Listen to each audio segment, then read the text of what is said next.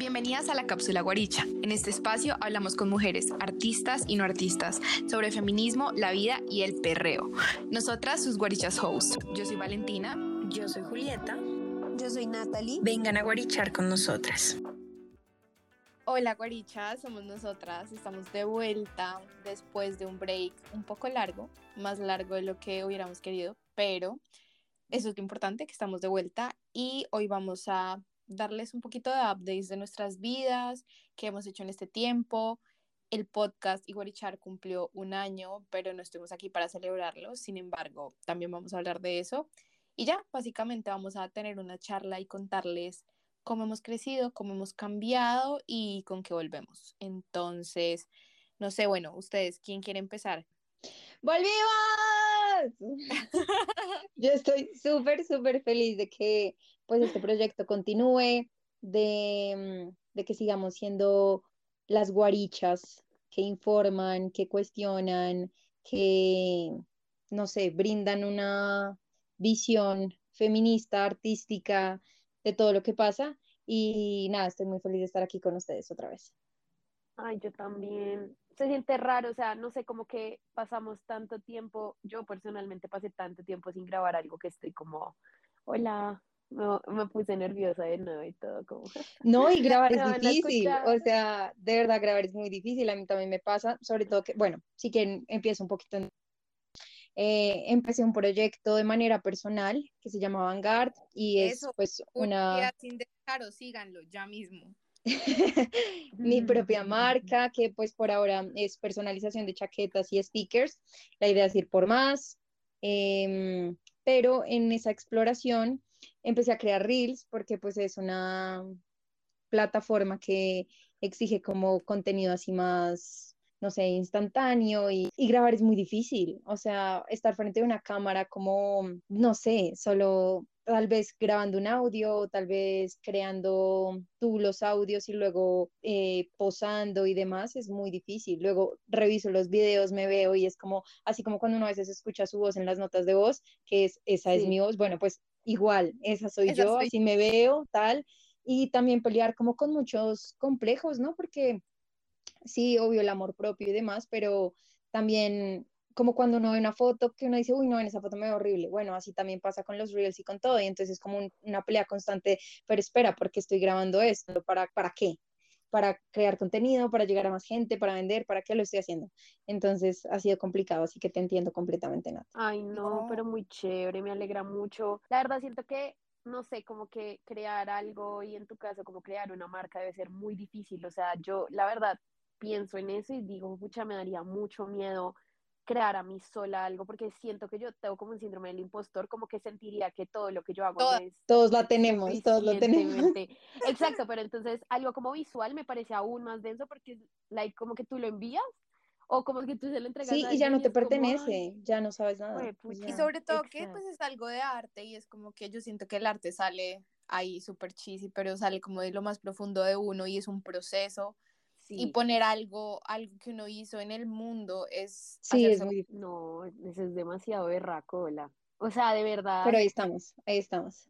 No, pero muy crack, muy felicitaciones. Yo me acuerdo que cuando nos conocimos, eh, como que tú tenías esa idea, entonces me sí, era el plan. mucho que, era el plan ya ya es real. Muchas gracias. A poner en, la, descripción de, este episodio para que vayan y lo sigan y se antojen de los stickers que están súper bonitos. Y no lo digo porque sea mi primo y objetivamente están lindos. yo también los vi, están muy lindos. Yo los vi, yo y qué días. Bueno, muy bien, muy bien, así me gusta. ¿Ustedes qué han hecho? ¿Qué ha pasado? Obviamente no es lo único que ha pasado en este año, ¿no? Han ha habido muchas, muchos análisis, muchas conclusiones, mucho de todo, pero bueno, ese es un pequeño abrebocas de lo que ha acontecido conmigo. ¿Ustedes cómo van? Pregúntale a Valentina con sus crisis existenciales, ¿cómo le ha ido este último año? Existenciales. Bueno, pues yo ya no estoy en Colombia, empecemos por eso. Estoy viviendo en Inglaterra desde el año pasado, eh, vine a hacer una maestría en periodismo Creo que ya les había contado un poquito sobre mi crisis existencial, de profesión, de todo. Pues decidí arriesgarme y hacer una maestría en otra cosa que no fue lo que estudié para pregrado. he disfrutado mucho el proceso académico como tal, pero el resto de cosas alrededor han sido un poco caóticas. He tenido trabajos difíciles, experiencias difíciles, como en nuestro primer episodio que tuvimos con Melissa, que ella hablaba del duelo migratorio, a mí se me hacía muy difícil de concebir que a uno le diera algo así. Da, porque sí, da. O sea, es horrible. Como que claramente yo escuchaba su experiencia y decía, pues todos reaccionamos de maneras diferentes cuando pues eh, vivimos las experiencias, pero a mí se me hacía muy difícil verme atravesando algo así porque yo siempre era como, ay, Colombia es una mierda, me quiero ir, odio Colombia, pero pucha, cuando las cosas pasan y uno ya se da cuenta como estoy aquí, estoy lejos de todos los que quiero. Y sí, yo no estoy diciendo como, ay, Colombia es el paraíso, Colombia es el país ideal, no lo es, claramente. A veces uno se cuestiona si estar lejos de la gente que quiere en realidad vale la pena, punto. Em, entonces, como que este tiempo también ha sido evaluar mucho eso, de qué quiero en el futuro, pero también tratar de no pensar tanto en eso porque sería inducirme a otra crisis existencial. Y ya, básicamente eso, creciendo, trabajando, sobreviviendo. Em, pero bien, bien.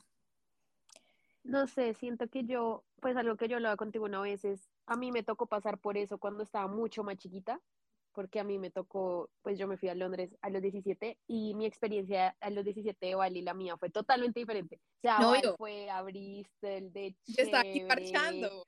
Literal, súper, la mamá le mandaba la plata y todo, a mí me tocó llegar a trabajar. Es que yo siento que ahí radica, porque mm, pues yo también tuve una experiencia, mis papás estaban full time conmigo, apoyándome y tal, y otra en donde fue por mi cuenta, y lo del duelo me pasó en la segunda, me pasó en donde ya me tocó pues ver qué onda conmigo, si qué era lo que estaba haciendo, etcétera, y siento que pasa es cuando eso, más que que además tiene que ver, ¿no? Porque es el duelo migratorio y es como el crecer, entonces te juntan las dos cosas y es como, mierda.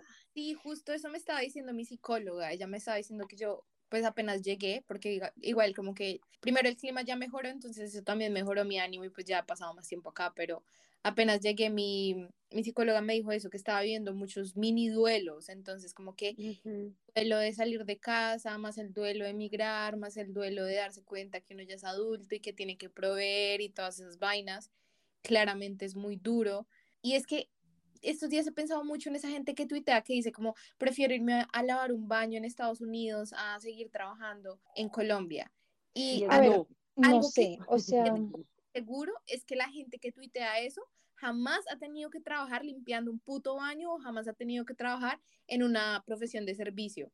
Porque de verdad, es que es verdad, difícil, es no muy lo difícil. no lo entiendo. No, siento que romantizan demasiado, como migro como sea, Irse. pero lo importante es migrar y es como, uff, amigo, no sé. Sea, yo no me arrepiento, yo la pasé los mejores 10 meses de mi existencia, pero fue duro, o sea, a mí, al contrario, Valentina, a mí el sol, a mi verano me partió la jeta porque yo estaba ya en pleno Mundial 2014 y acá en Bogotá, en Colombia, la gente estaba dichosa, o sea, literal, la gente me mandaba videos felices con la familia y ya, todo el mundo feliz y la gente feliz y aparte, y la familia y todos juntos felices y uno allá con un pendejo a las 3 de la mañana porque para todo era en Brasil viendo los partidos, yo llorando, yo diciendo me quiero volver, mi mamá, todo. Y, y siento que uno a veces romantiza mucho migrar, como que Demasiado. uno dice, uy, me voy y el tren y no sé qué, o sea, amigos, tampoco, o sea, sí es chévere, no, uno no vive mal, la pasa muy bien, pero siento que una parte muy importante de la vida de uno es la gente, eso no lo tiene. Y las raíces, siento también que la gente, a ver si es verdad que la situación del país está mal, si es verdad que uno sale de un pregrado, cualquier pregrado, y buscar difícil, buscar trabajo es muy difícil porque necesitas experiencia, pero te acabas de graduar y nadie te contrata, y entonces luego tienes que ser practicante como por un sueldo que ni siquiera existe.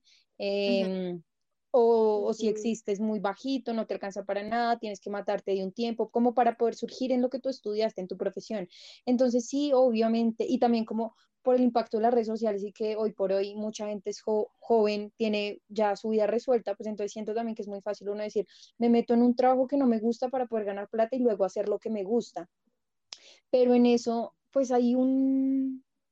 ocurren muchas cosas, no es tan fácil como ya me voy afuera, todo es divertido.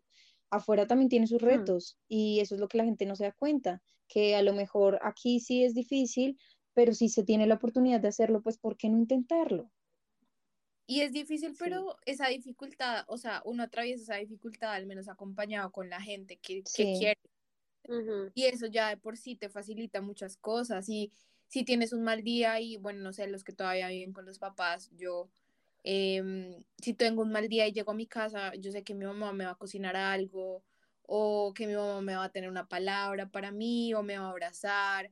Pero otra cosa ya es cuando estás en otro país y claro, uno va a ser amigos, no voy a decir que no, o sea, no voy a decir, ay, no, no, no conozco a nadie. Pero los amigos que uno hace son muy diferentes y eso Sí, también es es otra las diferencias culturales, porque acá la gente no es igual de cálida y no es un mito. Claramente no estoy diciendo que ahí son hielo y, y no, no tienen sentimientos, pero la manera en que se relacionan y la manera en que perciben la amistad es muy diferente a como la percibimos en Colombia. Sí, Sí, y el amor y todo. O sea, siento yo que, o sea, yo nunca voy a criticar a nadie que se quiera ir porque make sense. O sea, amigos, yo lo entiendo. Y este año me lo he replanteado mil veces por todo lo de las elecciones y todo, me tiene hasta la madre, que yo todos los días de como no a aprender un computador, no a aprender el televisor, no quiero saber nada de nadie, o sea, de verdad estoy mamá. Pero también siento que lo que Juli dice es muy cierto, o sea, a mí me costó mucho primero encontrar qué quiero hacer con mi vida, ¿no? No sé ni siquiera es muy encontré, pero, difícil. Y pero ahí voy. creo que ya lo habíamos hablado en otro capítulo, que resolverlo tan jovencitos es muy complicado. Ay, sí, no, qué pendeja de eso. Sí, acá estamos. No, que- Valentina sí Creo que este capítulo debería llamarse Crisis Guarichas. No, porque la crisis de los 25 es otro tema, pero fue Pero sí. este año. Y no tanto es una crisis, o sea, yo creo que es importante aceptar el hecho de que en diferentes partes de la vida uno va a querer hacer diferentes cosas. Y con Juli creo que ya lo hemos hablado y el hecho de querer encasillarse en algo y decir como Es, ya, no, es imposible. Cosita, esta cosita chiquita en un mundo que es inmenso es lo que yo me quiero dedicar a hacer, No. es negarse a que aparecen la- El resto de las posibilidades es negarse a que, o sea, a que toda tu vida tienes que hacer una sola cosa y punto. Y pues no, Uy, porque sí. pues, qué pereza. Y eso es lo que la gente no entiende. Es como, pues hablo desde el mundo del arte. Cuando alguien es pintor, entonces tiene que ser pintor siempre. Y si de pronto decide hacer esculturas, es como, no, pero es que tú eras pintor. Y es como, no, yo puedo ser, puedo pintar, puedo hacer esculturas, puedo tomar fotografías, puedo diseñar, puedo hacerlo todo lo que me dé la gana porque pues es lo que quiero hacer y punto. Sí. Exacto, sí. Bueno, eh, ya cerrando mi update porque creo que me robé mucho tiempo. Eh, Nata, tu update, cuéntanos, cuéntanos qué, qué has hecho, qué has pensado, qué ha pasado en este tiempo. Eh, oigan, no, creo que, no me acuerdo, no me acuerdo si ya tenía gata nueva cuando empezamos a grabar. Creo que sí, ya cuenta lleva mucho tiempo. Eh, nada, no, pues renuncié a mi trabajo. Yo renunciaba a dos, pero eso me lo salté porque era muy largo. Sí, sí, sí, no, o sea, sí, no. Eh, no, renuncié a mi trabajo, eh, pues yo estaba trabajando en, en un lugar donde el ambiente laboral, mis amigas eran lo mejor, pero el ambiente laboral no, no, no era lo mejor. Conseguí otro empleo, en ese otro empleo estuve con una amiga que, que quiero muchísimo, fue muy chévere, pero por cosas de la vida también tuve que renunciar. Y luego, por cosas de la vida, o sea, literal, cosas de la vida, empecé a trabajar en donde estoy ahorita como consultora y nunca pensé llegar aquí. O sea, la verdad, no sé qué estoy haciendo. Eh, porque no sabía nada, o sea, literal, he tenido que aprender Los jefes literal escuchando, Natalie, no sé qué estoy haciendo. No, o sea, literal, o sea, yo, yo se lo digo a mi jefa como de, no sé, o sea, no, no, no, o sea, no sé en qué momento llegué aquí, pero pues va todo bien, digamos que me gusta lo que hago, Pero prendamos el avión. no, no, no, más que eso, saben que me he puesto a pensar mucho en esto de que el trabajo, te tienes que amar tu trabajo y si tú no amas tu trabajo, entonces fracasaste y me Es puse a pensar en eso. Es muy complicado.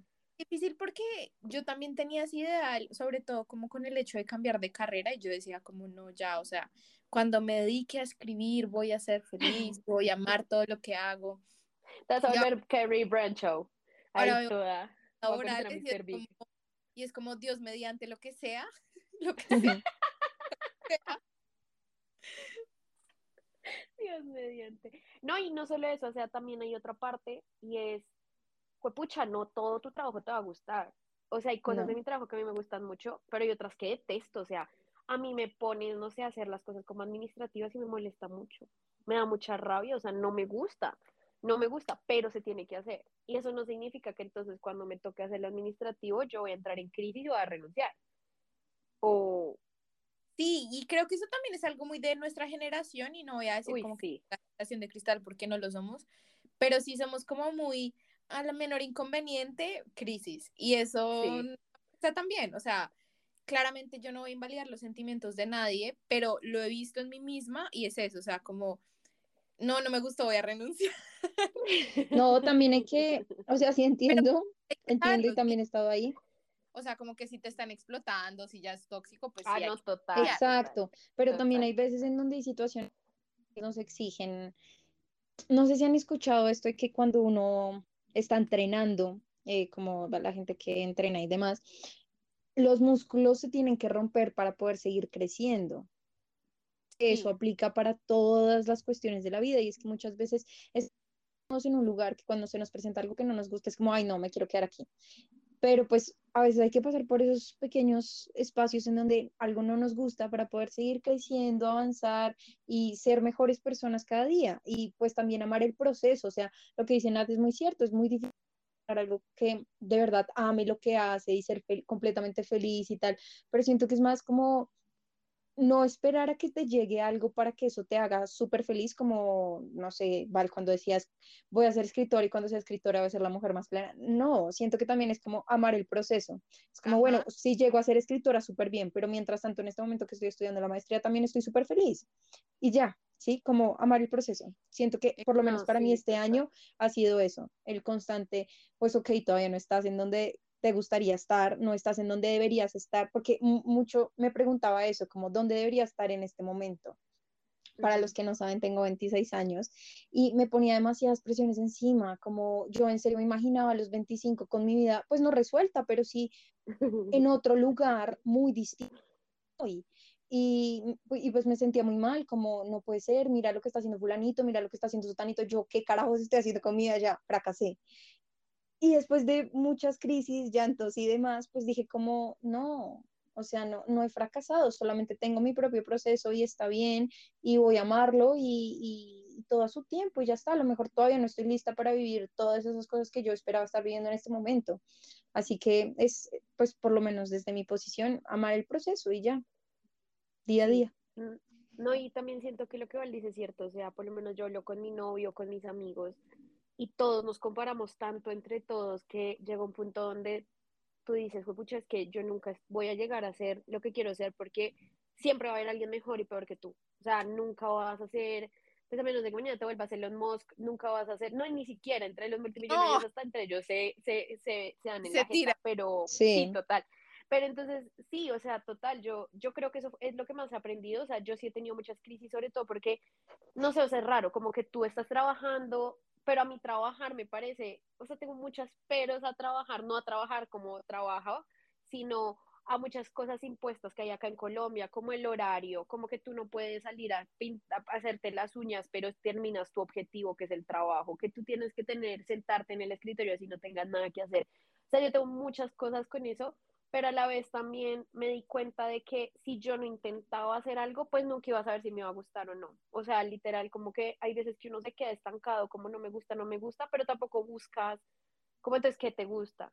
Y creo que yo, así también llegué. es importante, porque a veces uno se queja de las situaciones, yo me di cuenta de eso en el primer trabajo al que renuncié, y yo era como, odio este trabajo, soy extremadamente miserable, lloro todos los días, pero tampoco conseguía la posibilidad de encontrar otro trabajo, o sea, como que yo decía, no, ya, o sea, yo tengo quedarme aquí. Aquí me tocó quedarme. Me tocó a cuenta de qué, o sea, claramente no estoy diciendo si tienes que ganar dinero y sobrevivir, pues vota tu trabajo, pero como que si de verdad eres muy miserable en una situación y puedes cambiarla, busca cómo cambiarla. Sí, y, y sobre todo, siento que uno ya no, o sea, obviamente es más fácil decirlo que hacerlo, pero yo por lo menos he tomado muy, muy pequeños pasos para calmarme en muchas cosas. Por ejemplo, yo no me meto a LinkedIn. O sea, de verdad, no me meto. Uy, esa red social es lo más Porque eso es lo más tóxico que yo me visto. O sea, tú aparte Yo ni ves a la siquiera gente con la tengo. que te graduaste. O sea, tú, tú ves a la gente con la que te graduaste y son como ministros de defensa, marica, y uno, pero ¿qué pasó? ¿En qué momento? Ay, o sea, oye, eso también es importante, ¿no? Porque claramente alguien que es el hijo del chuzo, pues va a ser el gerente del chuzo. Ah, sí, Pero total. uno que va a comprar al chuzo, pues claramente no va a ser. Tal vez sí lo vas a hacer, pero la meritocracia es otro engaño que nos contamos todos. Sí. Y es Ay, como, sí, o sea, claramente estoy diciendo, sí, tienes que ser súper bien estudiado y hacer lo que puedas con lo que tienes, pero a fin de cuentas los contactos también son muy importantes. Y bueno, digamos. LinkedIn hace esa ilusión de, ay, estoy conectando con gente influyente, entonces algún día va a llegar, pero pues, mm, not really. Me parece más tóxico que Instagram, inclusive, porque hay veces que uno ya, o sea, yo ya llegué a un punto donde yo veo Instagram y yo digo, pues la gente no es real, ¿sabes? O sea, pues todo bien, todos somos pretenciosos, todo bien, good for me. Pero en LinkedIn tú ves eso y tú dices, "Jue pucha, pero si nos graduamos de la misma universidad el mismo día, hicimos lo mismo, como esta persona llegó a esto y yo sigo en esto, o sea, como que en serio me di cuenta de que era tan tóxico para mí, o sea, que en serio mis crisis, muchas de mis crisis se basaban era en los otros y no tanto en que yo tuviera una crisis, que decidí no meterme. Y ustedes se meten y todos los días me aparece como tienes 355 notificaciones y yo no me importa, voy a tener mil. O sea, porque eventualmente si tengo que buscar trabajo, pues me toca meterme. Pero A ahorita, meterme No. porque estoy buscando internships, pero, pero yo nunca miro como la gente, o sea, literal, yo solo miro en la pestañita de jobs, de Y ya. jobs. o sea, yo nunca miro la gente. O bueno, lo que sí hago es que a veces, por ejemplo, cuando encuentro a alguien como inspirador en Twitter, como, no sé, algún periodista o cosas así, lo busco o la busco en LinkedIn y generalmente soy como máster en Columbia, eh, doctorado en Cambridge, y yo estoy como, no, jodas. allá cada quien, ¿no? Sí, no, no, no, y, y yo, sí, o sea, eso fue como uno de los pequeños cambios, como que en serio este año ha sido como de yo mirar qué me gusta, qué hago yo por mí, y ha sido chévere, o sea, ha sido, ha sido chévere, he aprendido cosas, también me he mirado mucho eh, en lo que yo creo, porque, no sé, como que no sé qué pasó, pero cuando empezamos Chart yo tenía como una postura muy radical frente a muchas cosas y ahorita estoy como medio fajarda en muchas cosas me siento mal, me siento un poco mal. No, Si sí, o sea, Sergio siento- Fajardo me está mal. escuchando este podcast, shout out to you. No, o sea, literal, yo, yo llevo un tiempo revaluándome mucho mis, muchas cosas, o sea, obviamente mis principios son los mismos aún, pero no sé, como que a medida que uno va pasando los años, yo ya no me agarro con gente en Twitter, por ejemplo, yo ya no me peleo con mi familia por los ideales, o sea, como que ya me, uno no sé si se cansa. O Yo siento que es más- como, ah, Escoger en qué inviertes tu energía. Es como, sí, Sí, no quiero pelear con esto, no, esta persona no va a entender lo que le quiero decir. ¿Merece la pena? No, no merece la pena. Mejor invierto esta energía en otra cosa. Total, total, total. Así ha sido mi año. O sea, literal, por lo menos, no sé, me ha pasado algo muy chistoso es que me meto en Twitter y veo cosas que me dan rabia, pero se me pasa tan rápido la rabia. No sé si fue una terapia que hice conmigo misma, como de, ya, déjalo ir, no te vas a pe- pelear con desconocidos. A menos de que sea algo así muy denso, que eso sí me da mucha rabia, yo, bueno, pero ya casi no pasa con el feminismo lo mismo, o sea, no es como que ya dejé de ser feminista ni mucho menos, pero ya me reevalúo las cosas. Como que no Yo creo que todo en la- la vida es tan extremo. con la edad uno se vuelve más mesurado y no estoy diciendo Sí. como que vuelva godo o whatever, pero me refiero a que uno habita más esos espacios grises, o sea, eventualmente Ujú. cuenta de lo que ha vivido y que las cosas no son blanco y negro y eso es lo que pasa mucho en Twitter, que la gente es como o esto o esto y como tan rápidas y son espacios tan cortos, nadie se pone como, bueno, analicemos si realmente es esto o esto o tal vez hay una mitad, hay un centro. No me refiero necesariamente a lo político. Em, entonces sí, yo creo que yo también estoy de acuerdo con Nata en ese sentido y yo sí hace mucho, hace como dos años decidí dejar de pelear con la gente en Twitter y yo solo escribo bobadas porque yo de verdad me tomaba las peleas, o sea, yo por fútbol me peleaba y me Uy, peleaba yo más también. y yo los A bloqueaba. mí no me gusta el fútbol. yo me peleaba por política, me peleaba por todo y, le- y cuanto yo viera en, en mi timeline, yo le iba respondiendo y lo iba insultando y le iba peleando. Pero ahora sí como, pues cada quien está en su derecho de decir bobadas, ¿no? Eh, Es mi derecho querer vivir en paz e ignorar tu bobada, pero pues así se vive más tranquilo, al menos en las redes sociales. Sí, es cierto, es cierto. Y, también, por lo menos, no sé, como que TikTok llegó a cambiar tanto de las cosas, no sé, o sea, yo he sentido como que cada red social ya está tan definida que el día que yo me quiera agarrar con alguien porque estoy emberracada por algo, pues me meto a Twitter, ¿sabes? O sea, como que, bueno, me voy a emberracar con un desconocido y ya. Pero yo ya cada vez como que me meto a Twitter a hacer otras cosas, ya no es a pelearme o a ver a gente peleándose porque me siento que a veces me drena la energía, como que hay un mal vibe y yo ya siento como, ay, qué pereza, prefiero irme. Entonces también como que ha cambiado mucho mis logaritmos, o sea, sé que suena re estúpido, la gente me dirá, ay, no, pues qué gran vaina, hiciste muchas, pero fue pucha, o sea, Pero sí. que cambia su vida, o sea, no más lo que tú ves en Instagram, lo que ves en TikTok, lo que ves en Facebook, lo que ves en Twitter, de verdad cambia tu forma de cómo te sientes frente a muchas posiciones de tu vida.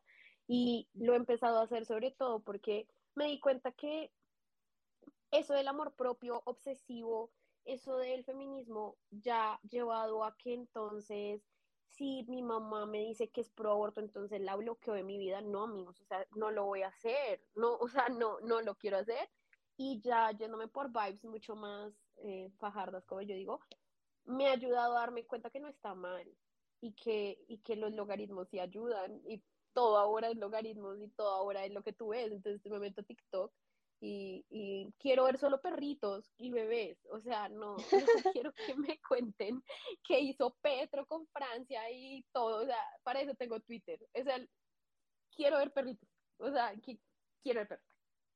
Sí, yo creo que el problema es que nuestro, o sea, nosotros nunca estuvimos diseñados para saber qué estaba pasando con todo, a todo momento, en todos Así- lugares. Exacto, exacto. Entonces, Ujú. claramente, Es mucha información. grado de, no, y entonces el sufrimiento de esta persona en tal lugar del mundo, y uno como que se lo toma y lo somatiza, y está bien querer desconectarse, y está, está bien no querer esa ser esa persona woke todo el tiempo, como, sí, yo sé todos los issues que están pasando en el mundo y me duelen todos, claramente no estoy diciendo no, desconéctate de la realidad y no hagas nada y te, y no sé, te la pasas leyendo el horóscopo o como sea. Pero también es un poco de tener compasión con uno mismo y decir como yo también tengo derecho a estar en paz. Hay momentos y espacios para todo y no necesariamente uno tiene que despertarse y de una vez leer Twitter y decir como ya, me arruiné el día porque esto hizo Petro, esto hizo el otro señor del mal, esto están haciendo las feministas, eh, feministas, o sea, hay que bajarle, hay que bajarle un poco al ritmo, hay que bajarle un poco al consumo de información y yo creo que eso también es parte de- del amor propio, porque pues si tú te amas no vas a querer inducirte crisis existenciales y crisis de ira todo el tiempo. Sí. Aparte vives en Colombia, ¿sabes? Como que ¿pa' Ya qué? es O sea, suficientemente sales- difícil, sí. Sí, o sea, sales al Transmilenio y te intentan robar y ya, mijo, o sea, como pa' qué te quieres dañar el 10 de la mañana, o sea, el día que yo me quiera dañar el día, pues me meto a Twitter a chismosear lo que, pues, aparte uno ya sabe cómo buscarlo, entonces ya, el día que lo quiera dar lo sabré, pero sí, o sea, no, ya, ya, creo que mi vida ya está muy centrada en todo lo que quiero en mi vida, ni siquiera es como ser feliz, porque eso también lo he construido un montón, sino estar tranquila con lo que soy, lo que estoy haciendo en el momento y y siento que por eso me puse muy feliz cuando me dijeron como volvamos a hacer Guarichar, porque siento que a veces me hace falta esos momentos de, de, de tranquilidad haciendo algo que a mí me gusta mucho. Entonces, sí, como que no sé, es que la adultez es muy berraca. O sea, la verdad no me Pero siento-. Sí, No, es muy difícil ser Creo que adulto, este es demasiado difícil ser que adulto. La adultez es muy berraca. Sí, Me es muy difícil ser adulto. Y es No, una, o sea, es, no sé n- si les pasaba de pequeñas, pero yo cuando estaba chiquitica siempre decía como, ay, cuando sea grande y no sé qué tal, y como esa, ese afán de cumplir 18 años, tal. O sea, la peor decisión de la vida. Yo pensaba que, yo pensaba que a los 22 Me engañaron. razón, pero en mi cabeza había ese número como aleatorio, que a los 22 yo ya iba a tener casa, Así, y yo iba a vivir sola, iba a tener carro, y yo a los 22, o sea, a los 22 estaba en medio de una pandemia, ¿sí? Creo. Sí, uno como que siempre tiene afán de crecer, pero cuando crece en realidad las cosas no cambian mucho, nadie sabe qué está haciendo. Sí, nadie sabe qué está haciendo. Yo creo que eso fue una farsa que mi mamá me metió porque yo siempre veía a mi mamá y mi mamá era una mujer como tan tranquila, como que lograba sus cosas, como que tenía, pues no tenía dinero como uf, millonario, pero pues saben como que ganaba un sueldo. Y uno decía, fue pucha, chévere, o sea, ella me lo mintió, o sea, ella me hizo creer que era fácil porque yo la veía a ella que como sí, como funcionaba tan bien que yo dije, ah, no, pues sencillo, me consigo un trabajo, vivo sola, soy feliz, tengo un gato, perro. Soy y feliz. ahorita es como, amigos, o sea, vivir en Bogotá es muy caro, o sea, vivir es muy caro. Pero- ¿no? Creo que eso también en parte es, o sea, claramente en la generación de ellos habían cosas que sí eran más fáciles. Pues sí, no tener sí. internet y no tener las facilidades, pues, no sé, tecnológicas, pero en cuanto al mercado laboral era mucho menos competitivo, o sea, tú veías, era como, eh, ¿tiene título? No, contratado, bueno, Sí, mientras Sí. ahora el mercado laboral nadie es hablaba inglés, o sea, como Exacto. que la gente tenía algunos comandos y eso, pero ahora, ahora todo el mundo tiene demasiadas habilidades para todo, o sea, y los porteros de mi conjunto hablan inglés, marica. el mercado laboral se ha vuelto hiper mega especializado, entonces tienes que tener este título y este título y tienes que haber estudiado esto y esto y esto y tienes que tener aparte de todo mega 80 mil habilidades que ni siquiera tienen que ver con lo que vas a hacer, pero tienes que tenerlas. Entonces, pues sí, claramente de pronto para ellos no eh, la adultez era más fácil, porque en realidad para ellos sí fue un poco más fácil. No estoy diciendo que fue súper fácil y que no les costó, porque pues a mí sí me, me, pues me consta que mi mamá tuvo que trabajar un montón, pero el nivel de competitividad no era el mismo que estamos viendo ahora. Era mucho más fácil acceder a tener una casa, pero ahora los precios son ridículamente imposibles. Entonces también es eso, o sea, como hmm, el contexto ha cambiado diferente. son retos diferentes. Sí, es Sí, diferente y siento también que pues se trata de no ponernos tanta presión, de entender en dónde estamos en este momento, también que, o sea, sí compararnos con nuestros papás, obviamente pues es complicado, o sea, mi mamá a mi edad ya tenía tres hijos y su propio hogar y todo, pero siento también que es cuestionarse como, bueno, y yo quiero estar ahí, o sea, Sí, y también como uno eso y dos, también ver nosotros, nosotras que hemos hecho distinto y por las razones por las cuales no estamos ahí. A lo mejor mi mamá tenía tres hijos a mi edad, pero pues mi mamá se graduó del pregrado ya teniéndome a mí, eran, eran otras cosas, ¿sí? Yo pues no he tenido, no, no tengo ni un solo hijo, apenas tengo un gatito y a veces me queda grande, pero pues hablo dos idiomas, he viajado, estoy persiguiendo mi propio sueño, tengo una empresa, microempresa, pero ahí va, ¿sí? Y siento que también es como que han cambiado los proyectos y no se trata que entonces una cosa sea mejor que la otra, es solo entender que estamos en otra posición, que son otros tiempos, que queremos otras cosas, que podemos decidir que queremos otras cosas, que no estamos solo siguiendo el patrón y, y que también está bien. no, y, y también siento que muchas veces yo siento que ellos también, por tener esa vida, también dejaron de hacer muchas cosas que, que yo quiero hacer. Por ejemplo, o sea, mi mamá me decía como, antes de irte de la casa, mi mamá nunca quiere que yo me vaya de la casa, pero entonces me decía, antes de igual. de la casa, viaja, estudia, disfruta, diviértete. Entonces, por ejemplo, el año pasado, ah, bueno, ese es otro update. El año pasado, por primera vez, pude ayudar a mi mamá a pagar un viaje y nos fuimos a Estados Unidos, entonces fue como mi primera inversión costosa, como chido y eso. Como O sea, yo nunca había pagado un viaje, ta. O sea, yo toda, oh my god, es muy caro. Eh, pero dejando eso de lado, como que mi mamá vino a salir del país hasta hace tres años, eh, cosa que a mí no me tocó. Eh, yo este año por lo menos voy a ir a visitar a una amiga mía en Canadá. ¿Por qué? Porque no tengo hijos, porque no pago arriendo, porque todo y puedo Exacto, porque, porque son otras, otros planes, otras cosas. Entonces también, pues compararnos con nuestros papás es muy distinto porque ellos querían otras cosas. O no sé si, si se preguntaron tal vez que si, si las Sí. querían, ¿sabes? Como que como que el antes estaba muy normalizado el hecho de, pues crecemos, nos casamos, tenemos hijos, porque eso era lo que había que hacer, ¿sí? Y siento que nosotras tenemos como esa opción de cuestionarnos si sí lo queremos, si no lo queremos, cuándo lo queremos, que nos da tiempo a hacer muchas otras cosas. Aunque en realidad creo que también, o sea, ese estándar fue reemplazado con otro estándar y es ese estándar de viaja mucho, tienes que viajar mucho, tienes que estar viajando Bueno, todo el sí, tiempo. es verdad. Y si Uy, sí. lugares instagramiables, aún mejor. Y no solo eso, tienes que tener un trabajo súper cool, pero tiene que estar bien pagado, pero además tiene que ser flexible porque si no es flexible, entonces tienes que renunciar. Entonces, Sí, sí, siempre, es que siempre estamos yéndonos a los extremos. Yo no sé cuál es la necesidad.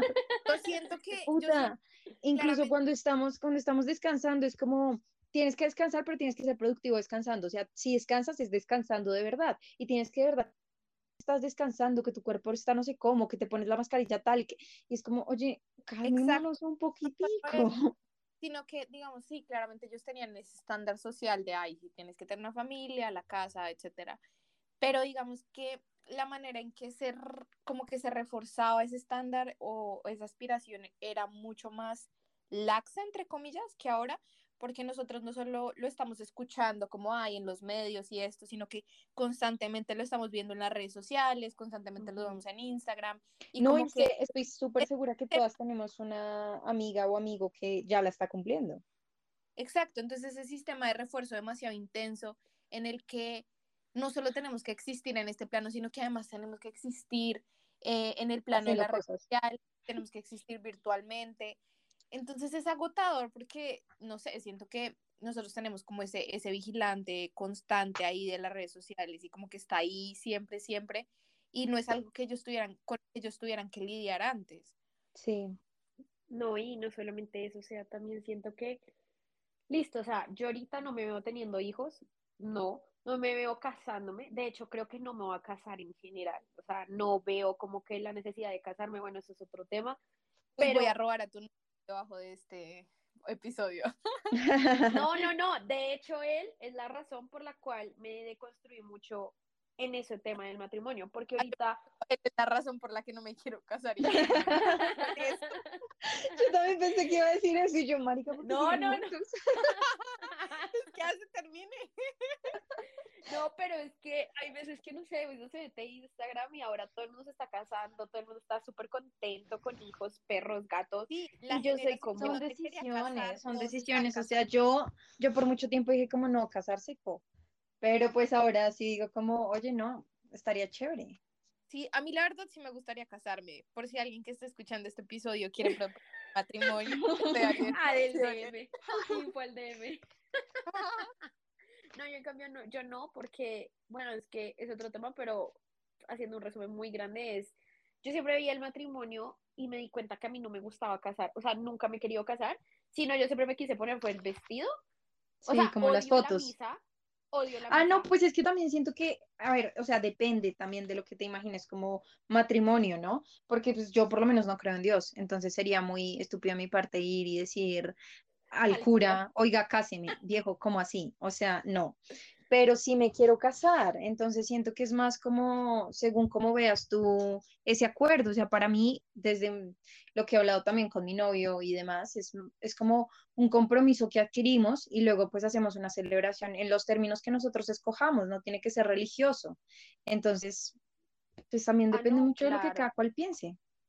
Claro, pero digamos que yo siempre, o sea, haciendo como una introspección en mi vida, me di cuenta que la única razón por la cual me quería casar era por el vestido, número uno, y dos, para que la gente se diera cuenta que me iba a casar, ¿saben? Ok. O sea, ni siquiera quiero tener una fiesta, ni Como en las fiestas de 15, quiero... que no son para unos, sino para los otros. Para los, Exacto, sí, sí, sí, sí. Exacto, o sea, como que yo lo he pensado más en lo que tú dices, o sea, como en algo de los dos, de pronto si quiero hacer una fiesta, pues hago una fiesta porque quiero hacer una fiesta, pero para mí, o de pronto nos vamos de viaje, o de pronto, sí, Yo siento que casarse es muy caro y al Uy, final sí. la fiesta es para los otros. O sea, algo que yo discutía mucho con, con mi novio es como, marica, ¿cuánto nos vamos a gastar? ¿Cuántos millones nos vamos a gastar en esta vuelta? Y luego también hay que amoblar el apartamento, Ay, luego no, también hay que irnos de viaje, luego también hay que, o Ay, sea, está muy caro. No, es que trata, o sea, es que eh, un matrimonio es Y pues es para los demás al final, entonces yo sí siento que pues hay que normalizar, no sé, como las reuniones pequeñas y el que si no te invitan no pasa nada, te mandan luego una foto, porque es que de verdad que Hay que normalizar la unión libre, eso también. sí, porque Ay, está, complicado. Ay, sí, o sea, yo la verdad siento que el día que me case va a ser cuando mi novio me diga cómo vámonos a vivir juntos. O sea, para mí ya me casé. O sea, para mí ya tengo marido. Ah, ya le notifico. Sí, ya, ya, me, ya tengo marido, ya, ya no necesito una fiesta, o sea, ya, ya tengo Quedó notificado usted y el resto del mundo. Estamos casados. Sí, literal, O sea, que me proponga las llaves del apartamento. O sea, yo de una, mi hijo, de una, de una cosa, ya, ya, ya tengo marido. Y es eso, o sea, es que de verdad, o sea, yo, yo veo esas fotos y digo, "Güey, pucha, se gastaron un huevo de plata, o sea, yo, yo miro y qué días íbamos a alquilar un, un salón comunal para, qué días, el año pasado, mi hermana se graduó del colegio, íbamos a alquilar un salón comunal, pucha, es carísimo. O Sí, sea, solo un salón Y luego el comunal. catering, y luego el vestido, y los anillos, Sí, y, no, y el no, DJ, y la comida, No, no, no, no, no. No, y el no, fotógrafo, porque eso sí, el fotógrafo. Ah, está- y tiene que ser Sí. como en la hacienda estéril, que cuando Y luego todo el mundo está criticando, porque eso pasa Ay. siempre. O sea, a alguien no le gustó la comida, a alguien no le gustó el lugar, a alguien no le gustó el pastel, a alguien que como estaba de gordo no sé quién. O sea, al final, de verdad, ¿para quién hace uno ese tipo de eventos? O sea, si alguien llegara a criticar como algo en mi boda, yo diría como, páguela usted. Si tiene algo mejor, usted. Es que no, de verdad. Sí, no, no. Entonces, sí, los matrimonios y eso. También otra cosa que me he reflexionado este año, que me acabo de acordar, es la gente que está conmigo, ¿saben? Como que, Sí, no sé, como todos estamos pasando por tantas crisis, por tantas cosas, por, por tantos cambios, que me he dado cuenta que he perdido muchos amigos. O sea, demasiados. de verdad. Me ha pasado lo mismo. O sea, pero es choqueante. O sea, genuinamente, no sé, o sea, no sé si son que todos cambiamos y ya simplemente la persona que éramos antes no es compatible con la persona que somos ahora, pero he tenido que reformular amistades, relaciones, eh, pensamientos de relaciones, o sea, ha sido, sea, raro. Pero, pero eso pasa con crecer, eso pasa con crecer y a mí también me, me pasa. Antes me agobiaba mucho porque yo decía, o sea, primero, como que mm, en el tema de los amigos, para mí es súper fácil, o sea, yo soy súper, hola, ¿cómo están? Tal, le hablo a todo el mundo, pero luego entabl como de verdad relacionarme profundamente con alguien es muy difícil para mí. Entonces me agobiaba mucho como, ay, no, es que no tengo tantos amigos, no, no sé qué, no sé qué más. Pero después decía como, oye, pero pues al final se trata es como de compartir espacios y momentos como en, en ciertos lugares y también es como el, pues va a sonar de pronto cliché, pero como el hacerse uno amigo de uno mismo, ¿sí? Como que no importa igual si esa persona se va, igual siempre te vas a tener a ti misma, ¿sí? O si de pronto ya no eres amigo de, de quien sea, pues igual estás feliz por el tiempo que compartieron juntos y ya está. No pasa nada. A lo mejor va a llegar una nueva persona que va a ser tu amiga. Y pasa mucho que quienes éramos antes, pues no somos los que, los amigos Sí, que tenemos ahora por lo Igual, mismo. Exacto. Eso, eso va con las amistades y las relaciones, y es que cuando uno cambia y la relación como que no puede no seguir, cambia. o no puede seguir el mismo ritmo, o como que igual no se siente igual, igual no se siente igual. Em, Te entendimos, tú tranquila. lo mejor es, es dejar ir y soltar eso, porque Sí. pues en realidad es mejor dejar ir cuando uno está consciente de eso a que cuando ya las cosas se están poniendo como feas y se deterioran y es mejor pues alejarse cuando las cosas todavía están bien pero ya no ya no funcionan como con Pero también es difícil darse cuenta, ¿no? bueno eso también eh, porque creo que y eso yo una vez lo puse en un tweet y era que la gente cree que porque las cosas no duran para siempre no son reales y eso O no aplica yo- sirven. yo lo puse yo lo puse Pero para siento también que está, o sea, sirve para los dos casos. Es decir, hay gente que sí, obviamente piensa que sí, que tiene que luchar y que tiene que ser para siempre y tal. Pero luego está el otro extremo y es que la gente cree que todo es desechable y que no, pues no se compromete con nada, porque no es ni siquiera Ah, sí. luchar, es como comprometerse con la situación. Sí, sí, sí. Yo estoy de acuerdo, pero también pienso, o sea, también lo veo desde el otro extremo y es que yo he visto muchas, o sea, siento que muchas de las relaciones tóxicas nacen es de eso, Sí. de, y no solo relaciones amorosas y románticas, sino pues en general. Y es el hecho de no aceptar que las cosas pueden tener una fecha de expiración y no necesariamente hace que eso sea menos real. Es como, él nunca me amó porque entonces, porque me terminó.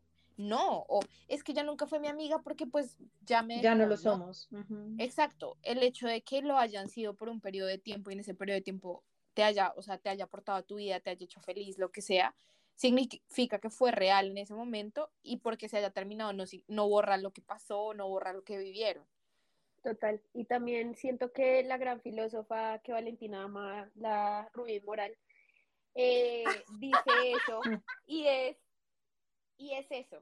Es, y de verdad que, que dejando de lado si les gustó o no la vieja, lo que sea, ella dice mucho eso y para mí yo sí lo he cogido de mantra. O sea, el que está, está cuando quiere estar y cuando no está, pues good, bye, hasta luego, muchísimas gracias, lo que vivimos súper bien.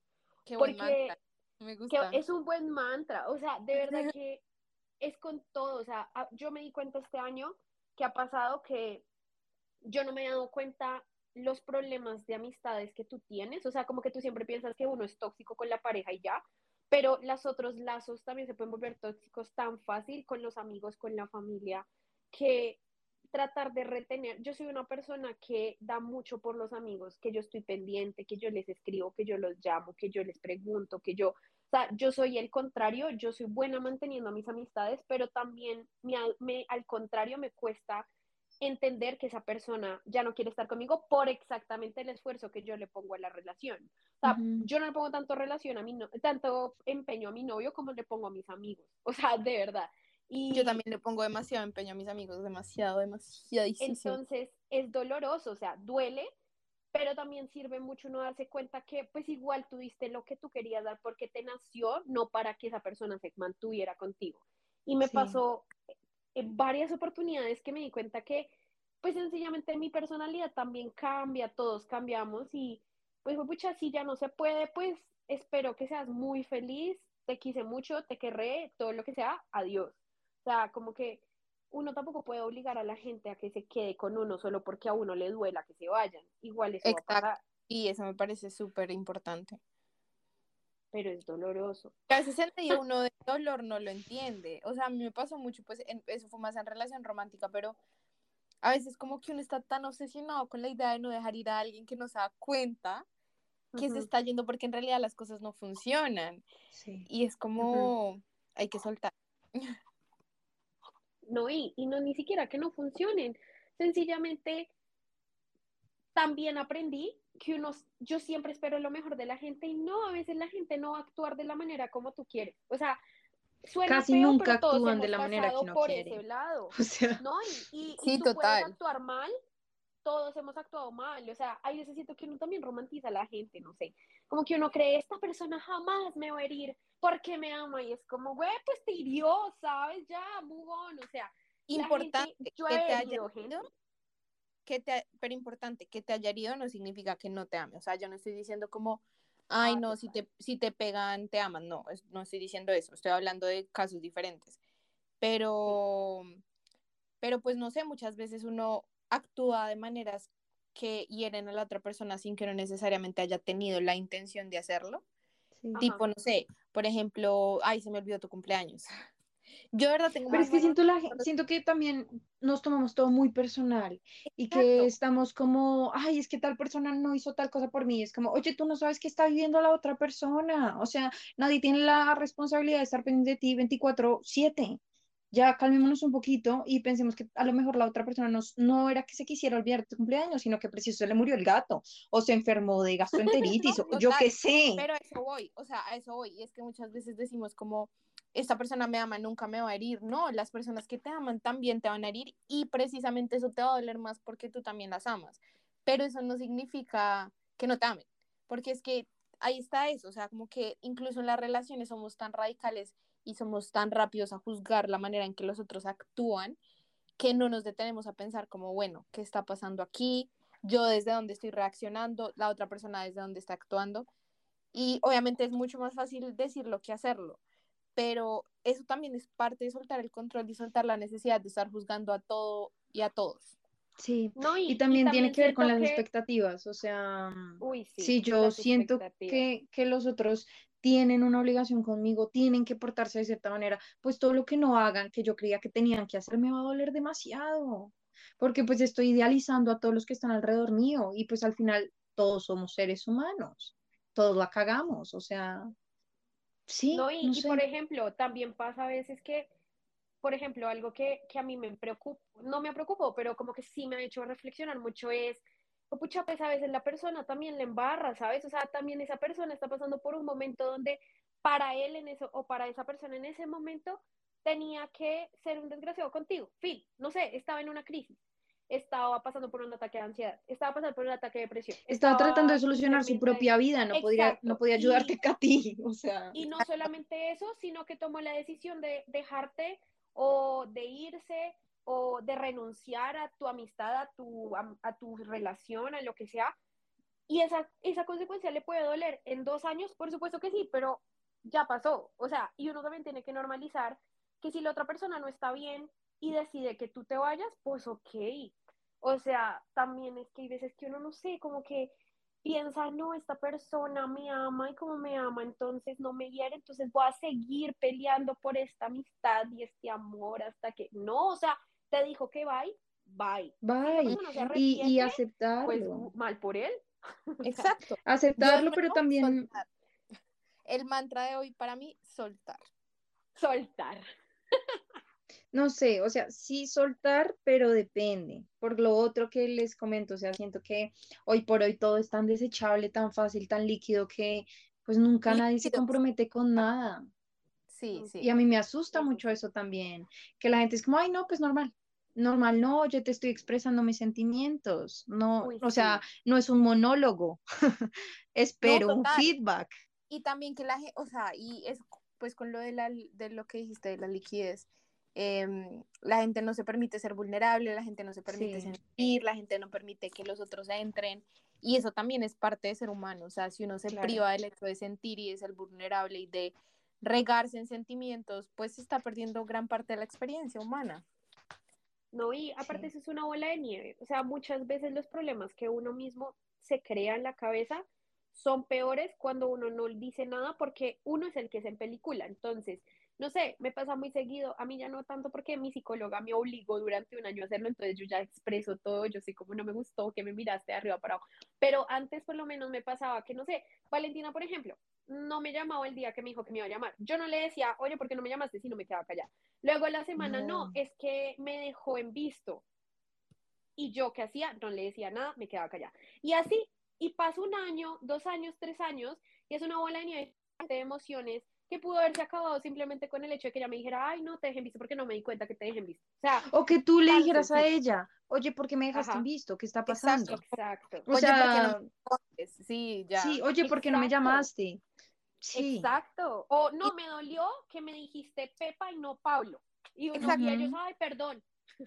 y no necesariamente, y eso también es importante, y lo veo mucho en las relaciones de mis amigos, es que como que tienen miedo a decir lo que sienten o a decir cómo algo los hizo sentir porque creen que eso es pelear o iniciar un conflicto, ¿no? no, al revés, es evitar el conflicto a largo cómo plazo. decirle porque no, no quiero que piense que estoy peleándole y es como no, o sea, siento que es todo lo contrario. asertiva y si la persona cree que tú estás peleando, entonces también hay algo que evaluar ahí, ¿no? Porque uno, sí. porque estar en una relación, que de nuevo hablo de todas las relaciones porque quisiera estar en una relación en la que no puede decir cómo se siente sin que la otra persona crea que uno ya está haciendo show, que lo está atacando, que está peleando, etcétera.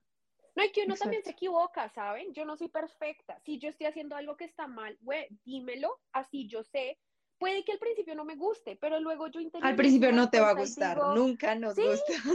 Y uno lo piensa y dice, ve, sabes que sí, lo que tú me dijiste, a mí me pasa mucho yo soy muy buena recibiendo feedback de la gente, es porque a mí me gusta también construir mi personalidad también, porque uno no se da cuenta en que le embarra. Entonces, si tú mm. me dices, no me gusta que tú me llamas todos los días a las 8 de la noche porque me siento como que estoy viendo la novela, bueno, es un límite que tú estás poniendo. y, el otro tiene que respetarlo.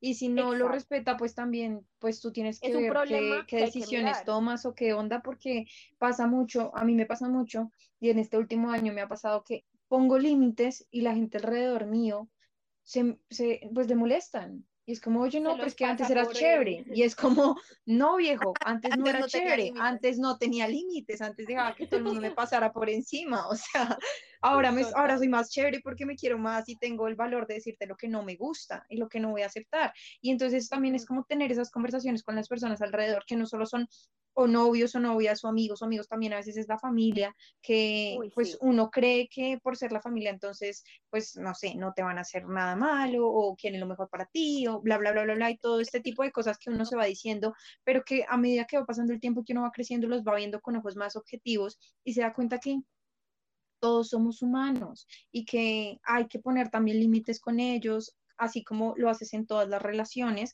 porque así vas a poder crecer con esas relaciones, porque no porque sean familia, entonces están contigo para siempre, ¿sí? Uno también, así sean familia, pues uno tiene que decidir, pues si, si es una familia que le está ayudando a uno o si es una familia que en realidad lo está hundiendo a uno. Y en base a eso, pues uno ver qué onda.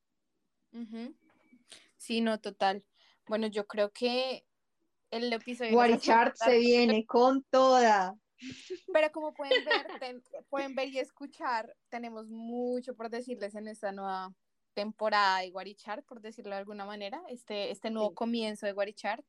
Y estamos muy emocionados, estamos muy cambiadas, hemos crecido mucho y esperamos poder compartir todo esto con ustedes que han estado desde el principio. Y yo creo que es algo que, que nos apasiona y por eso volvimos, incluso pues cuando tenemos diferencia de horario, tenemos trabajos, tenemos un montón de cosas, pero Guarichar tiene un espacio en nuestro corazón y, y queremos estar ahí compartiendo con ustedes eh, y hablando, entablando una conversación, porque no es solo nosotras aquí hablando, porque tenemos mucho por decir, pero también tenemos mucho por escuchar. Nos gustaría que haya gente que nos escuche también. como interlocutoras.